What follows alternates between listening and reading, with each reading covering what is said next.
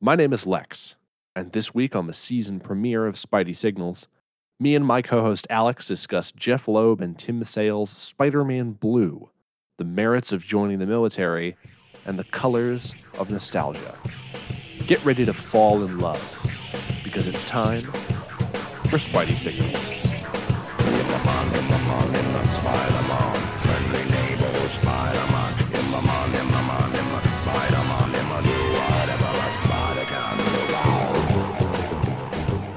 Welcome back to Spidey Signals, the podcast where two guys with the same name talk about Spider Man. I'm Lex. And I am Alex. Uh, it's been a hot minute, hasn't it? Yeah, it's it's been a bit. Um, I mistakenly said to a friend the other day that, oh yeah, we we tapered off doing the the last season in like April, and then I I checked back the other day to listen through, and no, we we ended in January. So I don't No, know We ended back in we ended back in January. where my brain was with that, but um, yeah, it it it feels a lot. It feels like it's been a lot longer than it has been, even with my like slip up there. Uh, I missed it honestly. I I love babbling about Spider-Man, so uh, welcome back to that. Yeah, this this has been a really really fun thing, and I love doing this podcast. And we're here. We're back. It's season two. Mhm. Uh, we've got a, a packed schedule. If you haven't seen our Twitter, uh, we got 15 episodes as opposed to the 11 we had last season. Uh, we got more guests. It's all leading up to uh, Spider-Man: No Way Home, which will come out. Oh, the episode of which will come out a week after the movie comes out, so that Mhm. we have time to to do stuff. So let's run down our, our season two schedule really quick. So this episode, obviously, we're talking about Spider-Man Blue. Uh, episodes two through five, we're going to be talking about the uh, spectacular Spider-Man cartoon. We're going to be breaking up both seasons into individual parts. So you know, season one, part one, season one, part two, and so on and so forth. Uh, episode six, uh, my good friend Jackson will be joining us to talk about Kraven's Last Hunt, which is going to be really exciting. Uh, for episode seven, we'll be talking about the 1977 made-for-TV Spider-Man movie with Nicholas Hammond, uh, with Alex's friend Robert. Very much looking forward to having him on. Uh, he he knows his stuff. He's a bit of a connoisseur of shitty '70s media. Uh, it's going to be a fun one to discuss. After that, we've got the Clone Saga, which is going to be very exciting because I've a lot of these in this li- lineup I haven't actually seen. Like I've never seen Spectacular Spider-Man. I haven't watched the '77 movie. I haven't read the Clone Mhm. Saga. It's going to be exciting to go from last season where I had seen every movie on there to now getting into sort of uncharted waters. Very much the same for me. Clone Saga is a personal favorite, so I'm really looking forward to that one. I'm excited to see it because I really like Ben Riley's costume when he becomes Spider-Man. I talked about that uh, last season. He's the only Marvel Legends figure I've got. Actually, is uh, Scarlet Spider. but I'm excited to to see what he's all about. Uh, after that, we've got another guest episode, uh, Toei Spider-Man with uh, Bri- returning guest Brian Alexander. Yeah, he, he's he's big into um, kaiju Toei stuff. He's he's gonna have a lot to say about this. I imagine we're gonna watch. Uh, there's a lot of it. There's like fifty something episodes, right? yeah, something like um, that. we're we're just gonna pick and choose some some highlights, maybe some fan favorites, that kind of thing. Just some stuff to discuss. We're gonna have him pick a couple episodes to talk about and uh, have him sort of be our, our tour guide through this. Uh, then episode 10 is a smaller episode just to get us a, a break from the big long comic arcs and stuff. Uh, we're going to talk about the amazing adventures of Spider-Man, which is a, a theme park ride at Universal Studios. It sure is. That'll be a, a fun little breather of an episode. yeah, it's going to be really interesting. I can't wait to talk about that because I I've I love that ride. Uh, then we're Mhm. going to be talking about uh, Spider-Man: The New Animated Series, the uh, MTV CGI cartoon that came out a little bit after the first Raimi movie, but before the second Raimi movie, with uh, Neil Patrick Harris as Spider-Man. Fucking oh yeah, Lisa Loeb plays Mary Jane Oh Watson. my god, that's incredible. uh, and there's like the Rob Zombie is the lizard. Okay, sure, whatever. Fuck it. I, I'm now looking forward to it. We're getting sidetracked. Yeah, I'm excited to look into that because I've heard a lot of weird things about it, and it takes place in like a uh, universe like post Spider-Man One, the movie. Uh, so that's all canon. But Spider-Man Two hasn't come out yet, so they like sort of sort of like free jazz it out with uh, all the characters and stuff. It's really interesting to see what they'll will do with that stuff. Absolutely. Uh, and then after that, we've got a double feature of two comic uh, mini series, sort of uh, story arcs that both tie into each other, and one of which ties in to No Way Home, which was very surprising. Uh, we're looking at Back in Black and One More Day. Uh, One More Day is kind of uh, reviled by the fan base, to say the least. Um, I don't know anybody that likes it, let alone would call it their favorite. Um, and it's it's it's really weird to see both Lex and I have separately and together we've said like, oh god, it, it's really from the one like major trailer we've gotten so far for No Way Home. It really looks like they're going to be pulling elements of like the the the idea of everybody forgetting that Peter and Spider Man are the same person. Uh, you know, life changing magic elements, that kind of thing. Uh, I, I've really enjoyed what they've done with MCU Spider-Man so far. So it's interesting to see them like have this winning horse in this race and go, okay, let's possibly cripple it by by infusing this here. But uh, I'm in. I'll be there. I'm gonna see it. Yeah, it's like like a like a fan servicey one more day is not what I expected this movie to be, but you know, this is the universe that we live in. Mhm. Uh, so that's going to be really interesting.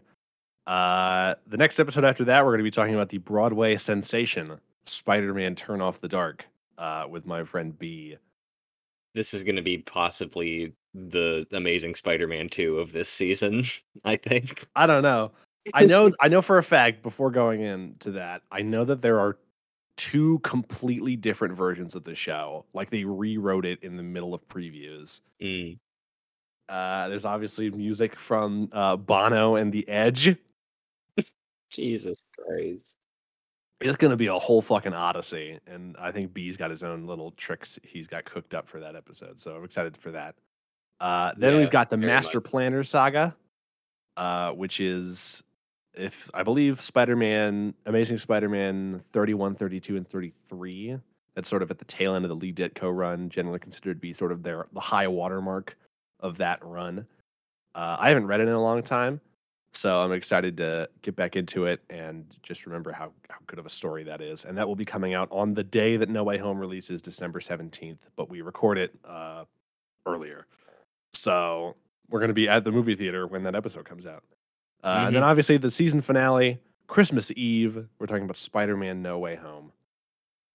Uh, I've said this about a million times. I am excited to get into this shit.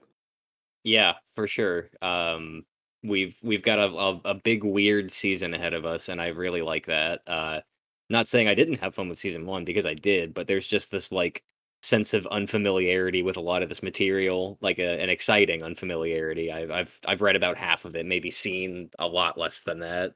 Actually, most of the visual stuff we're watching here, I, I've not seen. I've ridden the ride. That's about it. Um, Yeah. this is gonna be great. I actually watched the spectacular pilot last night. Enjoyed that, but we'll get there next week. Uh, yeah, we'll see. right here, right now, we are with Spider-Man Blue. That is correct. Uh, Spider Man Blue is a comic mini series that was released in six issues from 2002 to April 2003. Uh, it was written by Jeph Loeb, who is best known for doing a lot of TV work. He produced and wrote for Smallville and Lost and Heroes. Uh, for a while, I don't know if he is still now, but uh, he was the vice president of Marvel Television. So he worked on like the Netflix shows, and I think Agents of S.H.I.E.L.D. and stuff like that. Uh, also, he is notably a massive racist to a lot of the Asian cast in Daredevil and in Iron Fist. So that's great. Marvel has a, a, a weird little track record with stuff like that. Um, th- he's a separate guy from the guy that was pretending to be Asian and wrote comics, right? That's a different guy. Yeah, he wrote for Cracked. I don't know if he ever wrote anything for Marvel, but you know, who knows. But getting away from that, you know who isn't a massive racist as far as we know? Uh, Tim Sale, who did the artwork uh, for this comic. He's mostly known for working with Loeb, specifically on the iconic Batman The Long Halloween. but he's also done other stuff like Superman for All Seasons and the other Marvel Colors series. There's Captain America White and Hulk Gray and Daredevil Yellow. Daredevil Yellow in particular is very, very good along with this. Uh, the lettering was done by Wes Abbott and Richard Starkings. And finally, the colors on this comic were done by Steve Buccellato. I hope I'm saying that right. Uh, but Alex, do you have any sort of personal experiences with this comic before you read it? Uh, I, there was a point where I thought I had read this complete thing in the past, but it uh it had turned out I'd only read part of it. And me being who I am, I'm a big like fiend for canon and and knowing the whole story. And uh, when it comes to even stuff I like and even stuff I don't like, a lot of times I'll just read a synopsis if if I care enough. I've I've read so many things about movies I've never even seen, and you know that's just how I am. Uh, I, I being also who I am, I'm familiar with the characters in this story and and the experiences they've had before, during, and after this story. So it's not like it was a uh, some great new groundbreaking thing I, I, I read and learned, but at the same time, having read this for the the first time all the way through for the podcast, despite knowing the major plot beats of it, it still did a number on me, like as a reader. Um, really enjoyed it. Um, so no no real like deep personal experiences to speak of, but I am intending to get a physical copy of it as soon as I can for the for the comic shelf. Uh, very very like I I might I like it a lot uh, as a longtime Spider-Man guy. Yeah. Uh, when I first read this comic back in I think like I want to say like 2018, back when I was getting back into Spider-Man again. Uh, I read it online and I loved it, and then I got the trade paperback and I read it again and again and again. I've read it many, many times. Uh, I love this comic so much, and I'm very excited to just sort of jump right into it. So, Alex, uh, mm-hmm. can you tell us the plot of Spider-Man Blue? Absolutely. Uh, it's it's broken up across six issues, uh, about twenty-ish, twenty-two pages each. Uh, so it's a pretty pretty concise story. It goes pretty quickly. Um, it takes place uh, over two parts in the timeline really peter is uh sitting down in the present day which would be uh a good number of years after the the Gwen Stacy death incident. Uh, he's married yeah, to MJ is, at this point. Yeah, this is they're married. They're living in a house together, the whole nine yards. Uh, the present day uh, is there, and the, most of the story is told in the past uh, via a series of like uh, flashback vignettes, while Peter is uh, speaking into um, Uncle Ben's old tape recorder about his past, um, especially regarding his feelings about uh, Gwen Stacy. He's essentially doing a little like remembrance thing. He he leaves a rose on the bridge every year. We get a great little opening with that, him swinging through and leaving the rose on the top, and it falls in the water as he soliloquies to us. I love that little rose moment. I think it's really good. It's really good. The it's the rose is actually just about the only thing in the present day that isn't blue. Um, everything in the present is told in blue tones, uh, while the flashbacks are told in really, you know, great, fantastic Spider-Man color. Um, he's he's reminiscing into the tape recorder about how uh, on Valentine's Day he goes every year to the location where Gwen lost her life. Uh, and that takes him down the road of remembering Norman Osborn, uh, the Green Goblin, who we get a this our little opening action sequence with just some great, great like quip dialogue. Uh, Norman has Peter tied to a chair, unmasked, and he's talking, you know, rambling about revealing his identity to the world. Um, Peter springs out of the chair, beats the crap out of him. I uh, I love the the dialogue in this comic, all the all the quips and uh, all the later super dramatic dialogue. I really really love how yeah. snappy it all is, how well it's written, and the action is also really really great. There's a couple of very sh- all, a lot of the action sequences in this comic are like short, but they have a lot of uh, impact and punch, and a lot of that is uh, uh, Tim Sale's very dynamic and well, like I said, punchy uh, artwork. Yeah, there's um there there's just about a big centerpiece fight sequence in just about every one of these issues, but it's never like I say centerpiece, but it's never what the issue is about. This is a very talky comic. This is a very feely comic. Uh, it just happens to have a big fight in just about every issue. But that's that's a great Spider-Man balance there. That's what you would hope for, I think, ideally. Um, and one thing, like we were talking about with the dialogue, this comic gets right a lot is is um is characterization. Uh, great Goblin moments, uh, great Spider-Man moments all the way throughout. I especially like in this first fight. Uh, when the Green Goblin just brings up how much of a loser Harry is, and Peter's like, uh, yeah, okay, whatever, and makes some offhand comment about Harry, and the Goblin retorts like, don't bring up my son, and it's like, you did it first. Peter brings that up on the very next page. It's it's really funny. I don't know. I, I like that moment. Yeah, it's great. Uh, Peter does eventually defeat the Goblin in battle, uh, knocking Oz- Norman out so hard that he is rendered into classic comic book amnesia, supposedly. Uh, pulls his mask off of him. We get a great little, oh, what's going on? Where's Harry? Uh, what are these clothes? He, he gets moment. He gets he gets '60s comic book amnesia, which is very very good.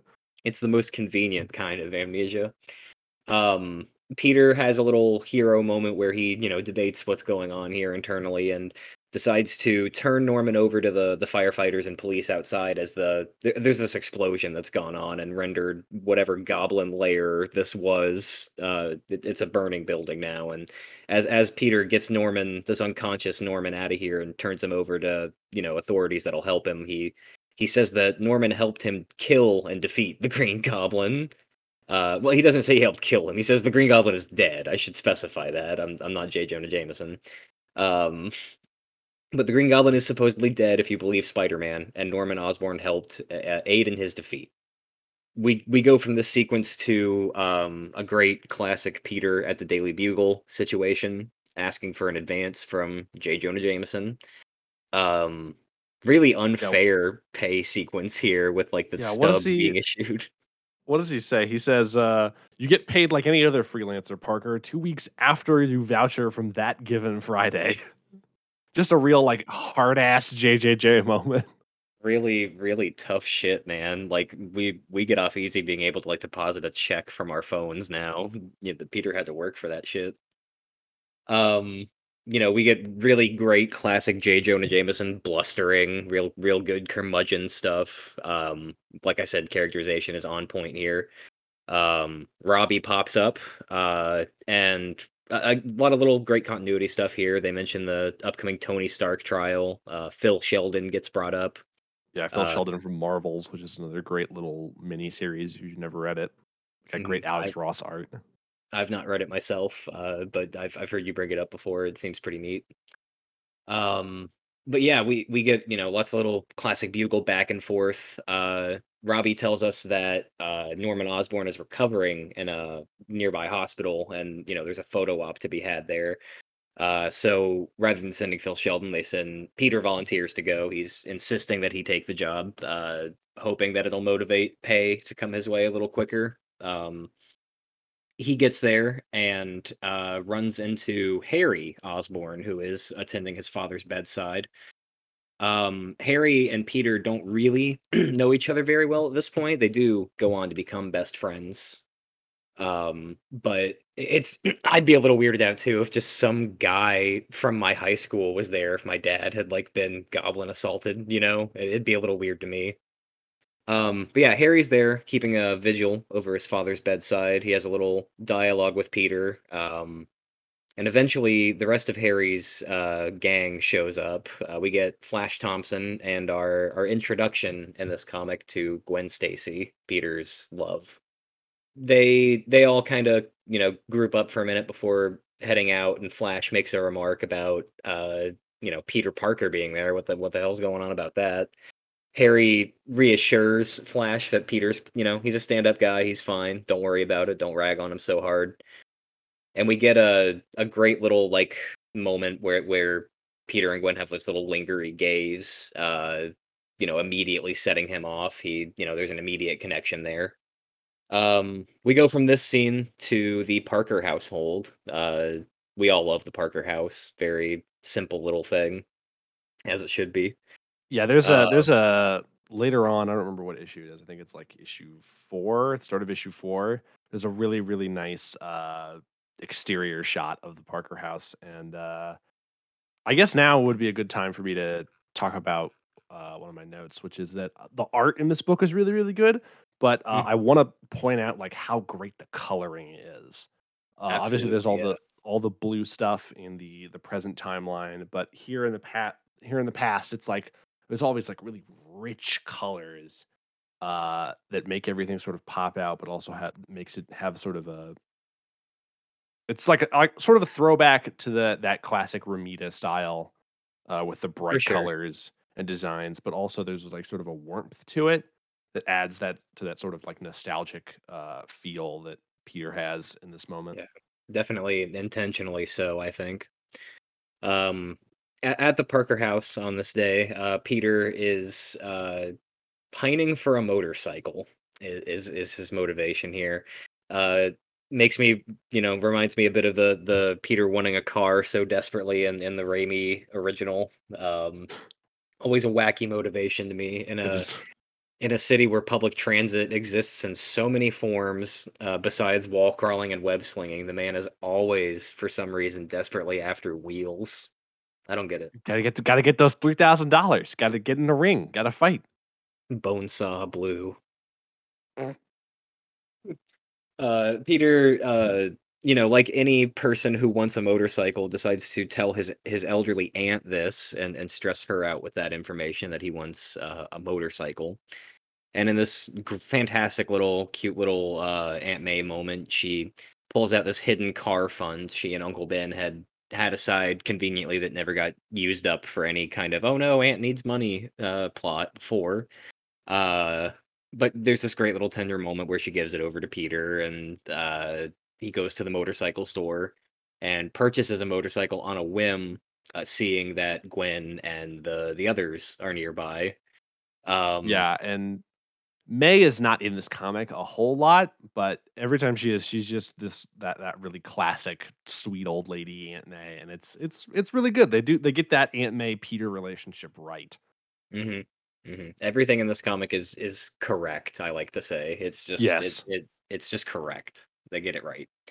Uh, and and there is so much Spider-Man that does not get it correct out there, uh, across all the different mediums, so it's it's it's always it's very very rare for it to get every part of it right. absolutely, it's it's a well-oiled machine. There's a great, great sequence here, I know you like this panel a lot, of, um, of Peter taking Gwen for a ride on the bike Yeah, this this uh splash page of of Peter and Gwen riding on the motorcycle, it's really really good. I think it it it it it's ends up clo- closing out uh the first book. mhm. It's really really good.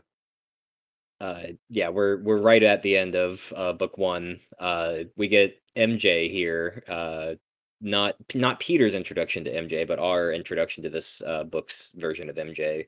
Uh, coming to Peter Parker's home to visit, but Aunt May disappointedly telling her that he is out and to check again later, and that she definitely will. Uh, as we move into book two, uh, news is spreading of the Green Goblin's death, uh, and we're introduced to the the main antagonist of this. Uh, this isn't uh, another like build up to how Gwen Stacy died. That story's been told a whole bunch. They don't touch on it like that event here.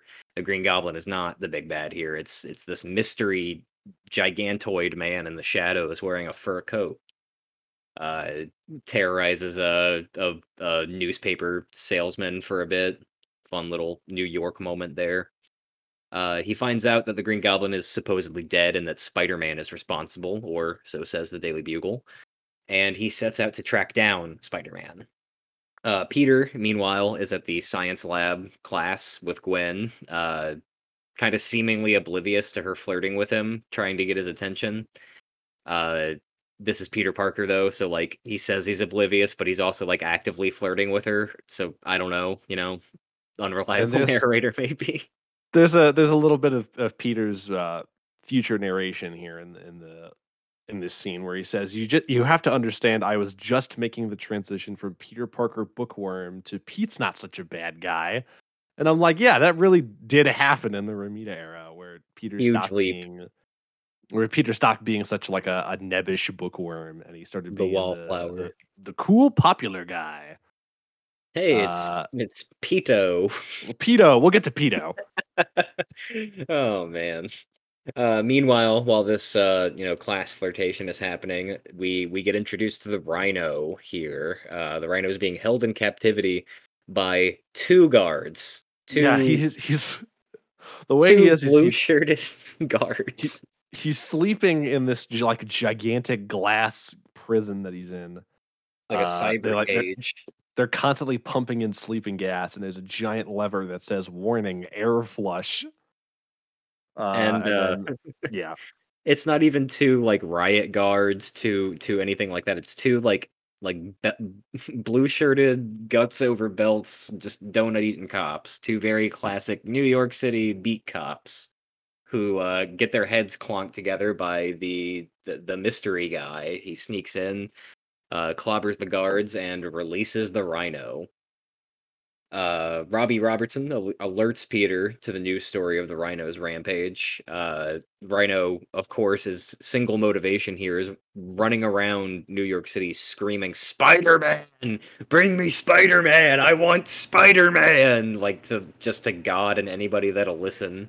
he's like he's like an eight year old at a party. He just really wants Spider Man to be there. Yeah, he's he's president of the fan club. Uh, he's he's desperate to fight Spider-Man for some reason. Um, maybe he was you know defeated a little too hard, sore loser. Could be something Mystery Man said to him. But that's we get our singular motivated uh, Rhino here. There's a, a a great little battle sequence between them. Uh, it's you know fun stuff. Like we've said, the fights move very quickly in this. They don't outstay their welcome, but that doesn't like hamper them either. Normally, some of the pacing gets weird a little later, but this one's fine. Um, they they fight and then they separate after a temporary defeat for the Rhino, who Spidey just can't you know seem to take down for the count. Uh, and as the Rhino flees, he leaves behind a little sample of his his super thick like like hide, a piece of his Yeah. leather, so to speak. Uh, so Spider-Man decides to take it to Doctor Curtis Connors. Oh Uh, yeah, uh, always great to see him, and uh, I've got to say, out of all the media that I've read and seen and you know enjoyed Spider-Man wise, this has got to be probably my favorite portrayal of Curtis Connors that I've seen. He's they get a lot about this character right. You know, I, I you know don't mean for every character we bring up to say, oh yeah, characterization, it's great here, but it really is with Curtis Connors here. Um, we get his great. I don't want to be lizardified again, but I will help with science if it means helping save people stuff. they they give they give Kurt a lot of dignity here in this comic, and I really really like that. And for especially as little time as he's here too. They just they they nail everything about him for while he's here. Yeah, and him, him and Peter have a really good relationship where they're talking about science and stuff and wanting to help people. Uh, and it's it's I feel like it's a very far cry. We'll we'll, we'll talk more about him uh, a little bit later in the comic, but I feel like it's a it's a very far cry from uh, Rhys Ifans. Uh, I'm a scientist, not a cripple. Uh, yeah, from the first Amazing movie. they're they're just they're not even the same character. It feels like this is just such a more like testament to the character and what he what he is and who he is. Uh, but yes, formerly the artist formerly known as the Lizard and Peter team up here, uh, researching a solution to help them solve the mystery of the rhino's impervious hide.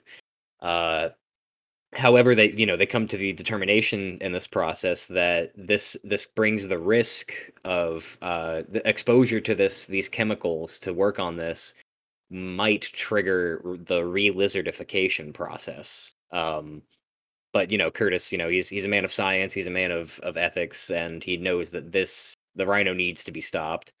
And if this is what it takes, this is what it takes. So they they formulate this this chemical concoction to integrate into uh, Peter's web shooters, which will uh, a- at the cost of turning them like a brown orange like gunk color uh uh they will dissolve the rhino's hide off of him and it works uh he he seeks out the rhino encounters again him again and uh takes him down by wrapping him in this special concoction webbing and and wearing the suit away and pummeling him to you know unconsciousness Yeah, he covers him in orange tang and then melts his suit. He's i would love it if he was wearing like white boxers with red hearts on them but you know you can't you know get it 100% like the fucking Paul Giamatti right now. yeah exactly I am the Rhino. Oh my god, I I I have I would love to see him in Spider Verse, whatever, you know. That would be, you know, very funny. But yeah, we've we've you know defeated the Rhino here, and meanwhile, the whole time the mystery antagonist has been watching from adjacent rooftops. Uh, Peter heads home. We're wrapping up the end of book two here uh, to get ready for a study session with Gwen, and is corralled by Aunt May to stop for a moment and finally meet uh, a long-awaited, long, uh, hyped blind date of his. Uh, Aunt May's friend Anna Watson's niece, Mary Jane, and we get our our little reinterpretation here of the "Face It, Tiger, You Just Hit the Jackpot" introduction. I'm going to say it again. It's really good. Mm-hmm. It, it does justice to like the you know the same iconic intro from the original run. Uh, Mary Jane is is great in this. Uh, it's it's the young version of Mary Jane. These characters are all young in this. This is you know college era uh, Spider-Man stuff. But this is you know before MJ is more grounded and more down to earth. She's very much the the oh girl, the party girl here. Uh, party moves with her wherever she goes. Um, Yeah, this this sort of transitions us into to book three, which Mhm. uh, has that that sort of first uh, those first interactions with MJ and Gwen, and I wanted to talk about one of my favorite things about this comic, which I think it's it's really good at sort of highlighting those differences between Gwen and MJ, because there's not a whole lot of Spider-Man media where the two of them are together and interact for a long period of time. right, there's just uh, not a lot of time there for that. adaptations outside of the comics. Uh, but because because you know they're they're it understands that they're very fundamentally different people. Gwen is uh, a lot more like Peter. Uh, she's a lot more. I don't I don't know what the best word for like. I don't I don't want to say like demure, but No, it's, it's a good word for it. something along those lines. Uh, but whereas MJ is in this era sort of the the the big time party girl, wherever she goes, the party follows. And I think that the sort of interplay between the two of them, and then also when Pete gets thrown in the mix, uh, I think that's it's really really good, and it's the heart of this comic, and it's why it works so well. hmm For sure. Um, we we do get a great little introductory moment here where Mary Jane meets with Peter at the gang's hangout, the the whatever being, the jive being, Yeah, it's like Java it- being. it's like a like a the coffee bean barn. the That's the name. Barn. You know the the the classic, the New York staple. Yeah, that's Uh, in Amazing Spider-Man Annual number one, not number one, number three. No, number four. Amazing Spider-Man Annual number four. I wonder if they have singing waitresses. The the back pages after the uh after the uh story, the main story is over. It's the coffee bean barn. It's very funny. Oh, I'll have to commit that to memory. Yeah. Uh, Flash Thompson spends a little time there flirting and getting rebuffed by MJ, the new addition to the group. Uh, Gwen kind of knows, you know, competition slash a comrade when she sees it and plays the whole scenario very, very cool. There's not a lot of like cattiness here. Uh, Peter's friends are all pretty much in like a state of astonishment that he's making time with with uh with MJ, who by all accounts is not quite Peter's like speed. You would presume she's a little more like bodacious than a girl of you would think Peter would be interested in or able to, to bag. It's it's a good word for it, I think. Uh, when a a news report about the lizard comes across the the TV there at the coffee bean barn, uh, Peter, you know, is immediately like, "Oh God! All right, not only do we have a situation here, this is a Curt Connors situation. I really got to act on this." But uh, it's Mary Jane that suggests to Peter that he goes to uh, chase down the action with her in tow. So they uh, they they leave the party and they hop on his motorcycle and head into town.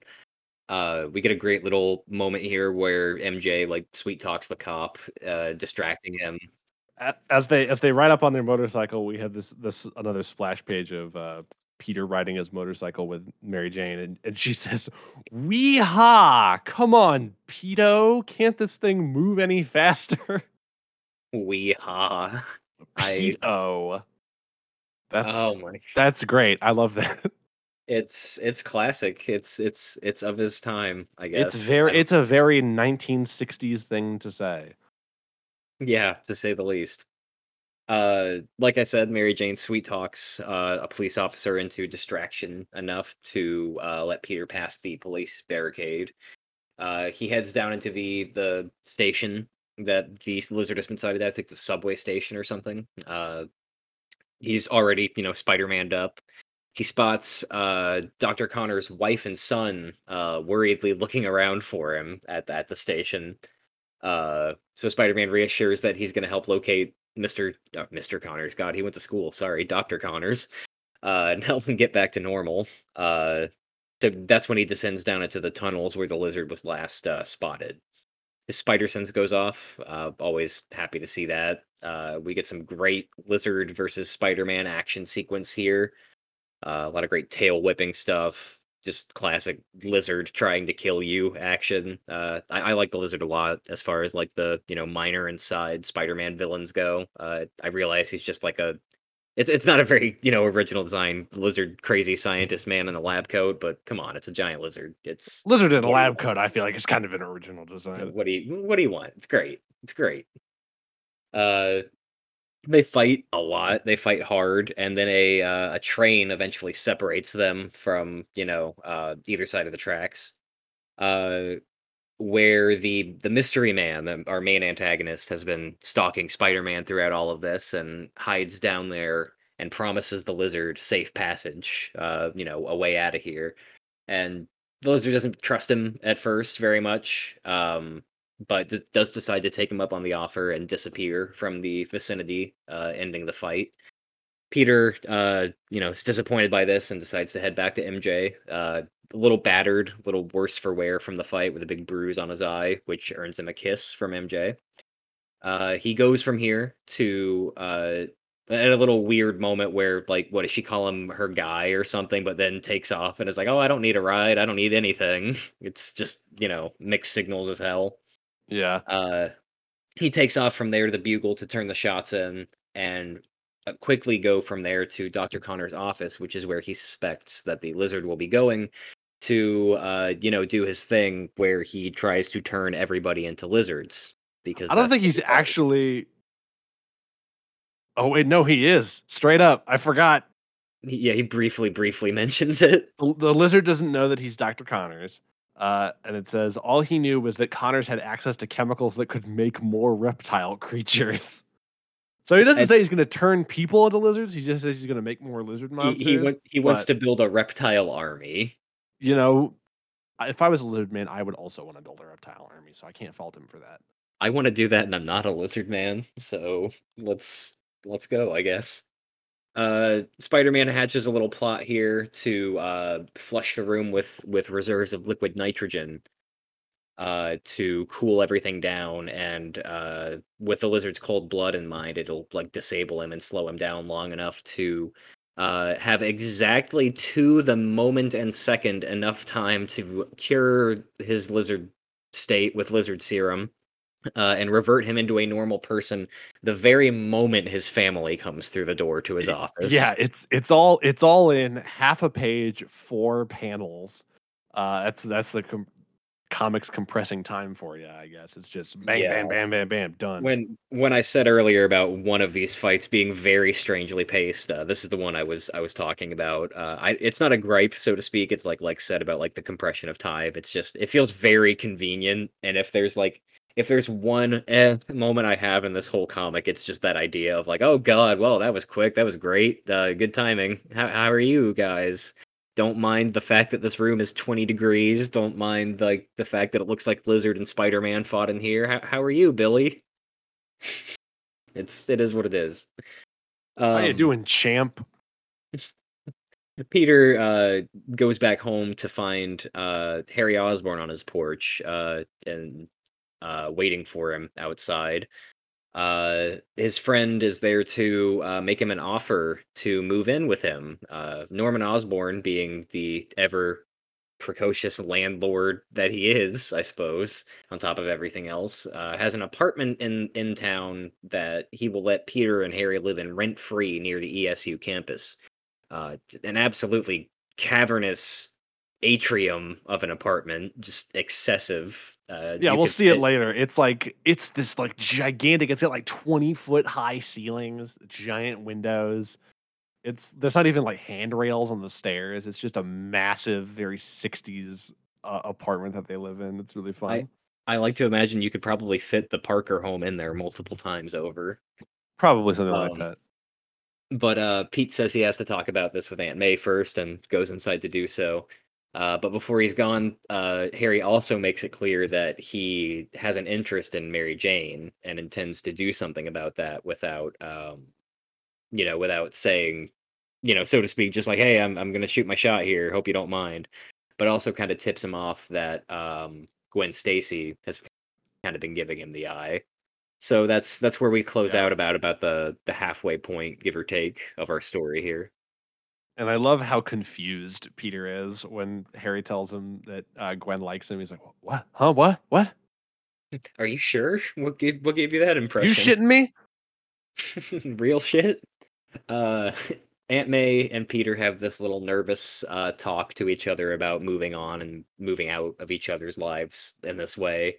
Uh, Peter's leaving his childhood home, you know, the the last relative he has that raised him. Uh, May's a little frail and old, and they they both have their concerns. But May eventually gets the oh, what's up? Oh, you, no, you were getting. I was going to talk about uh, Anna, but you're getting there. You're fine. Uh, Aunt May gets the the gumption to mention that she's been thinking about moving in with uh, Anna Watson, her her longtime pal, and Peter eagerly gives the idea his blessing. Um, kind of two birds, one stone, very convenient for both of them. Uh, Aunt May encourages him to move in with Harry, but also, you know, is also laying on thick the romantic advice about Mary Jane. Um, we we get a great little cutaway here to the municipal prison where they just keep all the villains together. I guess you know uh, that's how prison works. And we have Adrian Toombs himself, the the elderly vulture, going into uh, a heart attack, a state of cardiac arrest on the floor during chow he, he- he- he chokes Uh, on a T-bone and he's dying. yeah, he's he's down for the count, we think. Uh, he's laying there near death, and another fellow convict named Blackie Drago uh, sidles up, like right up in his dying face, and, Yeah, he just gets up in and he's like, "Tell me why you hid the fucking vulture suit, you son of a I- bitch." I know you've got a spare set of wings, old man. Where are they? And for some fucking reason, Toombs tells him. I I I well, you know, he thinks he's gonna die. Yeah, might as well, I guess. He's a little Uh, delirious. Peter, uh, well, we, we cut away from this scene once this has happened. Peter is escorting Aunt May to Anna Watson's house, where we see uh, Mary Jane about to be picked up for a date with Harry Osborn. A great little moment there, I think, where Aunt May is like makes a little side comment about not liking that Harry Osborn boy so much, even though the other day, like to Peter, she was like, "Oh yeah, move in with your friend. It's great. It's great." She, no, she can she can smell the goblin on him. Yeah. she did- well, you can see it on him too. He looks like a goblin, this this version of Harry. Uh Peter tells him that uh he's decided he is going to move in with him after all. Uh he hasn't seen the place yet. The the there's an upcoming housewarming party that they're trying to set up, which is where Peter intends to like, you know, get get the lay of the land for the first time. Um we cut back to the prison again, and the mystery man is back up to his tricks. Uh, he aids Blackie Drago in assisting in bursting out of jail and locating the spare set of vulture wings, which are in like an X marks the spot location past the bridge in somewhere. Uh, it's it's very yeah, vague. It's like, it's like the it's like the bridge. Uh, it's like the bridge in uh, Beetlejuice that he takes him to. Yeah, kinda. Um, that he just kind of vaguely digs in the snow for a while until he finds it. Um, they talk about a deal they have for a little while before uh, Blackie Drago takes off in flight, uh, evading a hail of policeman bullets as as they're caught doing this. Uh, we get our sequence of uh, Peter as Spider-Man heading towards the housewarming party. Um, at the new place, it's Harry, MJ, Gwen, and Flash waiting there uh, as always. MJ and Gwen are playing pool, and Flash is gazing out of the window where he sees Spider Man and ever the, you know, giant spider f- fan. freaks out, you know, has a little moment about it. But the Yeah. girls don't see him and uh, poke fun at the jock, you know, with his little Spider-Man obsession. Uh, the party is kind of dull. Peter isn't there yet, and everyone's waiting for him. So they decide to do what uh, people in the '60s, what what what hip young kids in the '60s did, and just put on some bebop and start dancing.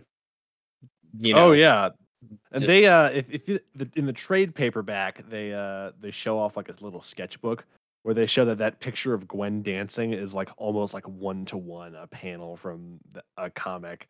It's you know it's Stan Lee, a middle aged man trying to write what he thinks that the youth do in the '60s, which is very fun. and then they danced for two hours. And then they danced. Uh, they they danced the Charleston. People still do that, right? They did the jitterbug right after. Peter is by again, kind of toying with Flash, uh, and is you know swinging by when he's taken by surprise. His web is cut by a vulture wing, a passing vulture wing. Uh, Gwen and MJ are wondering what's taking Peter so long, uh, and we cut from that to Peter being beaten down by this winged villain, just getting the absolute crap knocked out of him as he's wont to do. Uh, Blackie Drago, this this new vulture, pummels him for a while and leaves him in a crumpled mess on top of the roof, uh, dazed in a snowdrift. And uh, Spider-Man gives a, a really funny line uh, when Blackie first like reveals himself. Uh, Spider-Man says, uh, "Don't you bad guys have a union or something to keep this from happening? Trademark infringements, a copycat clause." I think that's really funny. The whole idea behind like the Guild of Calamitous Intent, I guess. Uh, Well, hey, you know the bad guys gotta have a union too. precisely. Uh, Peter, uh, you know, kind of get gathers himself there. He, he's he's left wondering what what Gwen must be thinking of him right at this moment, and that that leaves us uh, closing out book four with Blackie Drago leaving, thinking he has killed Spider-Man, but very much has not. Uh, He in fact He's- he in fact says, "Ha, I won. Spider-Man is dead." Yeah, it's I it, I don't know how Peter Mr. Quips sat there and didn't go, "No, I'm not." You know, just something like that. well, you know he's trying to lick his wounds. He doesn't want to draw attention to himself. hard to resist the urge. I don't know. Uh, at the you know beginning of this next issue, Peter kind of shambles up to his new house for the first time. This new pad, uh, suffering from the defeat at, at the hands of this new vulture. Harry greets him. Uh, it's dark and dim in there. Everyone's already left for the night. Peter is way late for this party. Uh, Harry kind of hand waves everything away is like, oh yeah, you're probably taking pictures of Spider-Man or something. You're working late, whatever. And uh, Peter goes to bed and passes out. The mystery man, meanwhile, uh, notes that Spider-Man, while declared dead by the Vulture, has survived their encounter and uh, begins doing some further tracking from there. Uh, he finds himself going towards the municipal prison ICU, where the Vulture, who who what what okay it was a heart attack but he was he was poisoned right is that what we're we're dealing with here something like that because this Well, this something like sequence that, I just guess. deals with an antidote of some sort rather than Yeah. administering this antidote via like the iv bag or just poking him he he pulls out a, a slender little blowgun and a dart uh and administers this this antitoxin this way demanding Adrian Toombs help him succeed where Blackie Yeah, Drago sh- failed, and it's just like, what the fuck, man? He shoots a he shoots a blow dart at him, which you know might reveal to you if you're uh, you're a keen-eyed reader uh, who the mystery man actually is. Uh, because who the uh, fuck else would use a blow dart against uh, to heal someone? It's Blowgun Man, the classic Spider-Man villain. The classic Spider-Man villain, right up there with Big Wheel, That you don't remember them from annual number whatever. number eighty-five. The uh the next day, past this, uh Mary Jane and Gwen are visiting a sick, bedridden Peter, uh, attempting to win his attention and affection. Uh what is I know what Gwen does. What does MJ do? She brings soup, right? MJ brings uh, soup, and Gwen brings over uh, Huck Finn. And Peter is like, "Oh, I remember Huck Finn. Uh, Uncle Ben used to read that to me when I was sick." And Gwen's like, "I know. Aunt May told me that Un- Uncle Ben used to read you Huck Finn when you were sick." It's really funny. working that nostalgia angle hard. It's killer. Peter, you know, he's he's trying to figure out what the hell to do here when who else but Blackie Drago should fly by his window post bank heist with a comical uh, giant canvas sack of money of of stacks of dollar bills with a big dollar sign on the outside uh, flying Yep. by. We get this great little moment where Peter has to be like, "Oh well, I I need privacy and rest." And Yeah, P- yeah. fate Peter is- Peter's like, oh, I need a t- uh, you know, I need to rest. I'm very sick. And there's this panel. There's no dialogue. It's just Gwen and MJ looking at Peter, and they have these like dead-eyed, like, is this dude for real? Expressions, and it's really funny. It's, it's fantastic. Uh, they leave in a huff, uh, gathering up everybody else to head out to this event, this show they're all going to see hours, hours in advance now because they don't, you know, they've made time for Peter that he's not cashing in. Uh, Peter reluctantly changes into his Spider-Man garb and heads outside into the snowy day to. Uh, and he, I love that he is like watching. uh Did we talk about that the other Vulture showed up and is fighting Blackie? he- yeah, I was gonna do it. Uh he's like standing there in his spider-man costume like he doesn't have his mask on he's standing there staring out the window and like the two vultures are fighting like a foot from his window he's like oh i gotta do this shit again and i love that neither of the vultures notice him standing there it's really funny Oh shit, here we go again. But yes, both vultures are now in midair combating each other. Um, Adrian Toombs now freed from the intensive care unit, dogfighting his his you know uh, Padawan learner, I guess. he tries to uh, Spider-Man tries to break up the fight and swings Blackie into the side of a building at one point, knocking the bag of cash from his hand, but also dislodging a hefty piece of concrete from the building.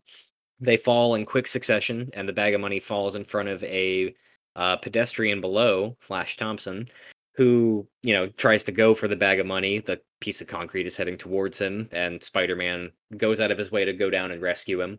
Uh, and a great little, great, great big panel here, uh, referencing Amazing Fantasy 15. It's it's pretty gratuitous. It's it's the pose. It's a you little know, gratuitous but i think it, i think it's it's it works It's fun. It's personally, uh, I think, my favorite panel of the comic, uh, which is, you know, I thought my It's favorite would have choice. been something, something more poignant towards the end or something. But I really, it's, it's, it's about the dialogue for me at the bottom when Peter says, "Sometimes I do realize that God has a sense of humor, and I actually get the joke."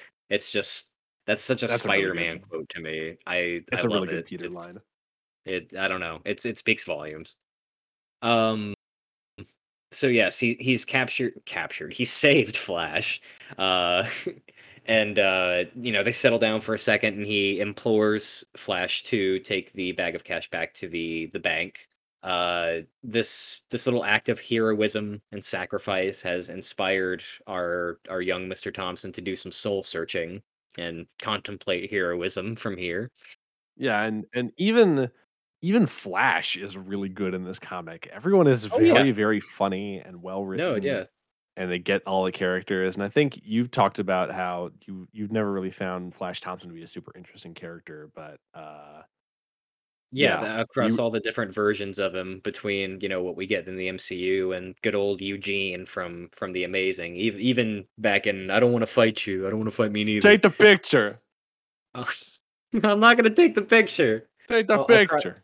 All the all the flashes we've gotten across all the mediums, uh, you know, he, he he's insufferable by design, but like they they they do it so well here with reminding you of like how he loves Spider-Man and, and doesn't like Peter so much. They work that angle to a degree where it's it's it's correct, but it's not overbearing. It's never too much. Uh, and they roll they roll his like you know future plans that he's about to announce soon from this event and pretty well too. They they they, they hit all the nails right on the head. It's great. Good good Flash Thompson stuff here. Um, yeah, Spider-Man heads back into the fray and uh, delivers this simultaneous knockout to both vultures uh, in the in the fight. Uh, once this is all wrapped up and completed, uh, Peter heads back to the bachelor pad, uh, coming downstairs to join the girls and Harry, who are waiting to receive an imminent announcement from Flash. He's going to join the army because that's what heroes do. Uh, I guess. You, you know, it's it's it's the '60s, and Stan Lee's a middle-aged man. He's like, uh, what, what, what do heroes do? Uh, join the army.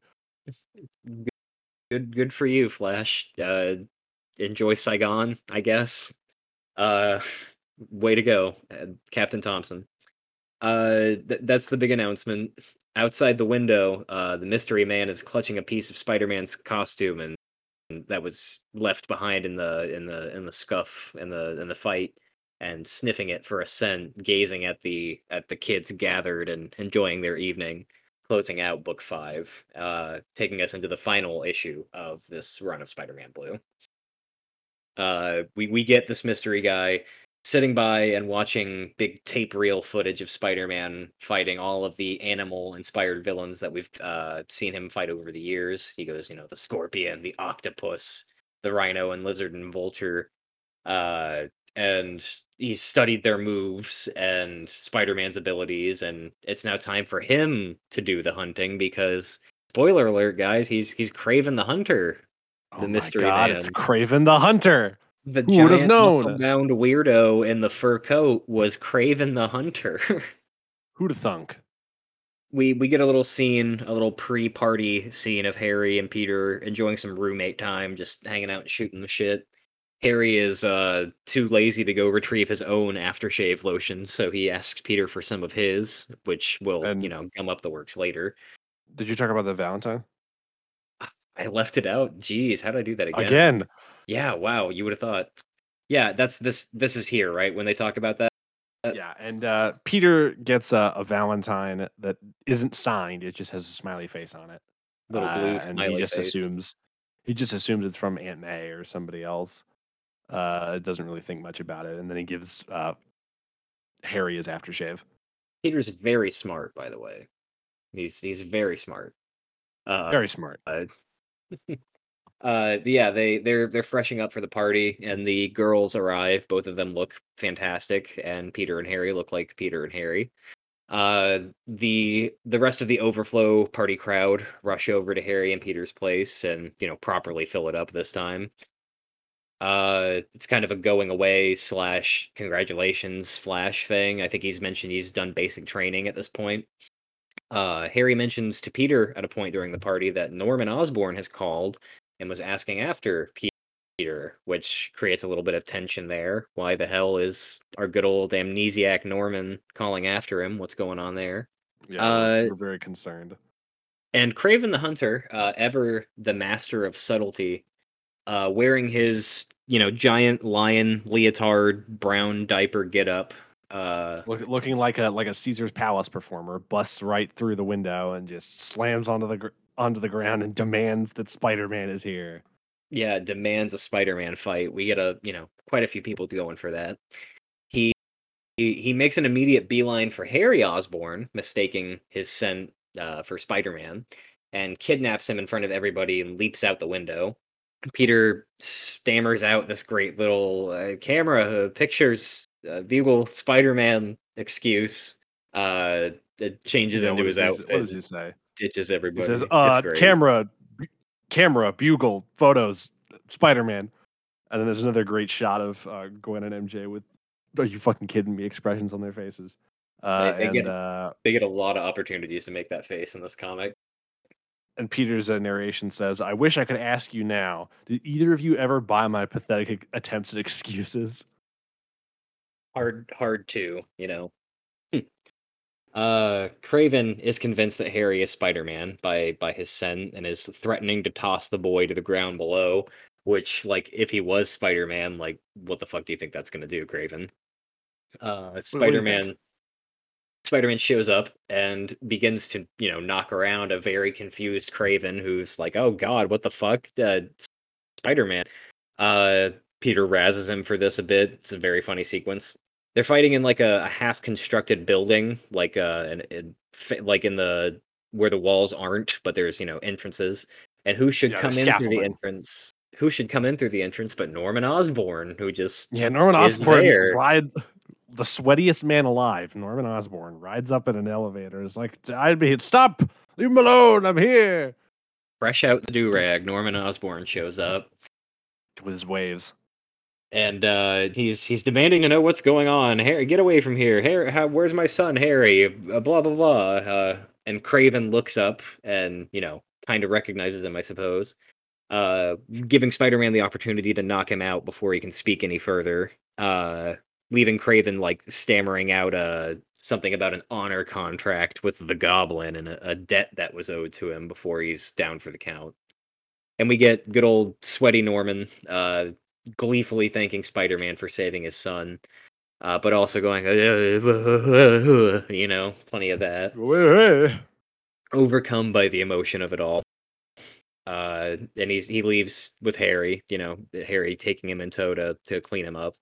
Peter heads back home to rest, uh, hopefully, but is uh, Gwen is waiting for him in his room, and this is uh, kind of the emotional climax of the entire novel, where him and Gwen are together for the first time, uh, just them, and he gives this little, little emotional soliloquy about how he gave all of him to her that night, and it's just a very touching, very very great moment. and it's it's revealed that that Valentine that Peter got was from Gwen, and they Mhm. kissed, and it's it's a it's a really good scene. Very special be my valentine moment good stuff. This um this kind of wraps up the flashback and pulls us back to uh the ending narration from peter here uh recording these final thoughts to gwen on the tape recorder and and going on about you know the change that came about in his life from losing and loving her and and all that. Just hope this is all in service he says of of somebody finding it someday and remembering gwen. He doesn't want there to be no no record of her, no no memory of her uh, that just he carries forever. Yeah, he t- he talks about how uh, after Gwen died, he was very very rude to Mary Jane, uh, but then it ended up sort of grounding her in a way Mhm. uh, and making her realize how short life could be and having her mature a little bit. Uh, and it sort of strengthened their relationship. And he doesn't, he realizes that uh, if Gwen hadn't passed, then he would have never really been able to have a real relationship with Mary Jane.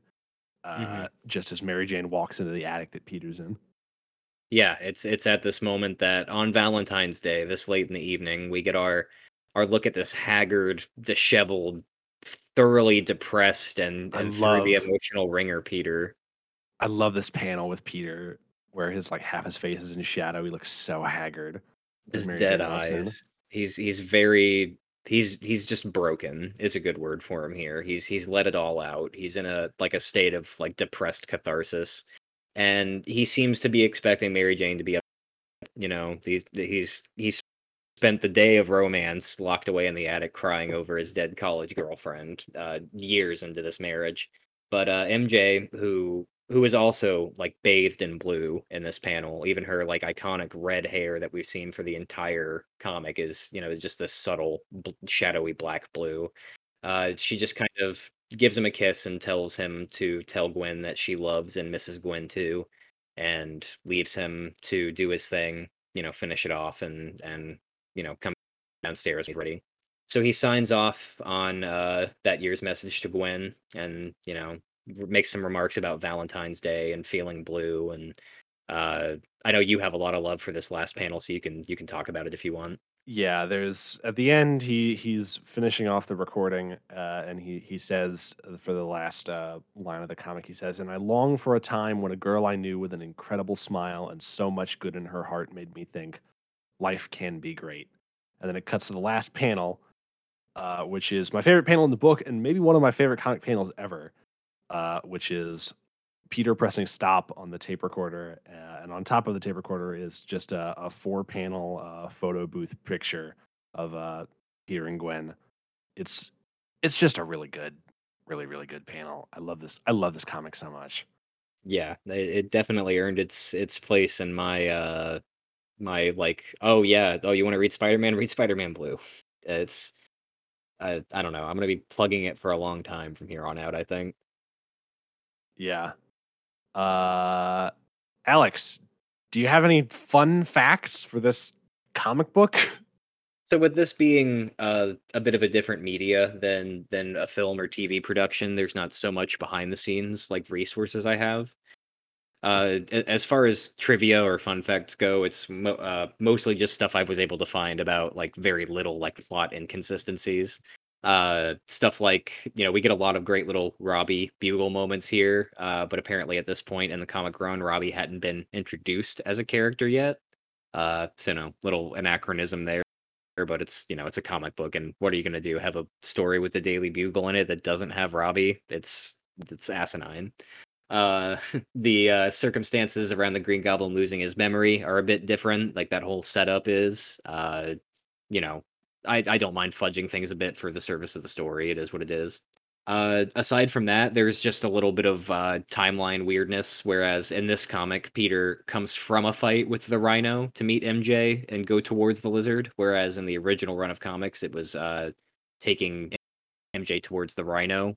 Just you know, little stuff like that. Uh, you can never expect him to get everything 100% right with this kind of stuff, but uh, it's it's Yeah. yeah, just not a terrible amount of trivia here that I'm aware of. Uh, if I did miss anything that you think people should know about this, if you're listening, feel free to correct me and remind me in a DM or a tweet or something like that.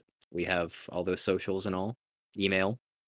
Yeah, it's the the sort of the it it, it covers I think uh, what the issues of 40 it's in the 40s. Yeah, like 41 to 44, that neighborhood. That sort of very early Romita era. Uh and it just it's it gets to the heart of everything. It's not super focused on continuity and stuff. But Right. uh I don't think for this we're really going to do any sort of uh rankings Uh, because I mean, once we do No Way Home, we're gonna put that in the the final movie ranking. But for this season, because we have so many disparate things, I don't think there's really a need to do a ranking thing. But uh, Alex, what are your sort of overall thoughts on this comic? It's uh, just a lot of what I've said already. I, I think this comic, um, it does a great service to this story and um, sheds a lot of light on a lot of the things that Peter has been through. Like we all know he's a tragic guy. There's a lot that goes wrong in his life, Parker luck and all that. But um the the exploration of like the effect of of Gwen's death not on just himself but on other people is uh was worth exploring with this kind of thing, I think. And um like we've said a lot, it, it gets almost every single character that it brings up and discusses and plays around in this plot, they get it correct. Um it it it's I can't imagine a new like an immediate newcomer would have a great time with this right off the bat just because it it seems to help it, it hopes you command like a working knowledge of all the events and all these things that these characters have already been through. Um but if, you know, if it is something that uh piques your interest, I would highly highly recommend it. I uh I like I said this was my first seriously reading this and and ruminating it and letting it like digest and i sincerely sincerely enjoyed it as sad as it was i read it like in the dark last week with my headphones on listening to like odst soundtrack saxophone music and it was just perfect That's a good. That's a good uh soundtrack for it. it was great um it broke my fucking heart but it was great uh i i thoroughly thoroughly enjoyed spider-man blue and i know i will be reading it again multiple times in the future Yeah, uh, I've said it before on the podcast and outside of it, but I would probably say that this is my favorite set of Spider-Man comics. Uh, it's great action. There's really funny dialogue. There's beautiful art, and I think I don't think I referenced. I talked about this earlier, but uh, the the one thing that this comic gets right the most is also the one thing that sort of separates Spider-Man, I think, from all the other superhero comics and things, and that's really really great interpersonal drama yes there's there's there's action there's you know there's humor there's all this other stuff but really these are comics about characters and their relationships between each other. It's just about people. Absolutely. And i th- it, that it's very telling that the climax is not a big fight sequence.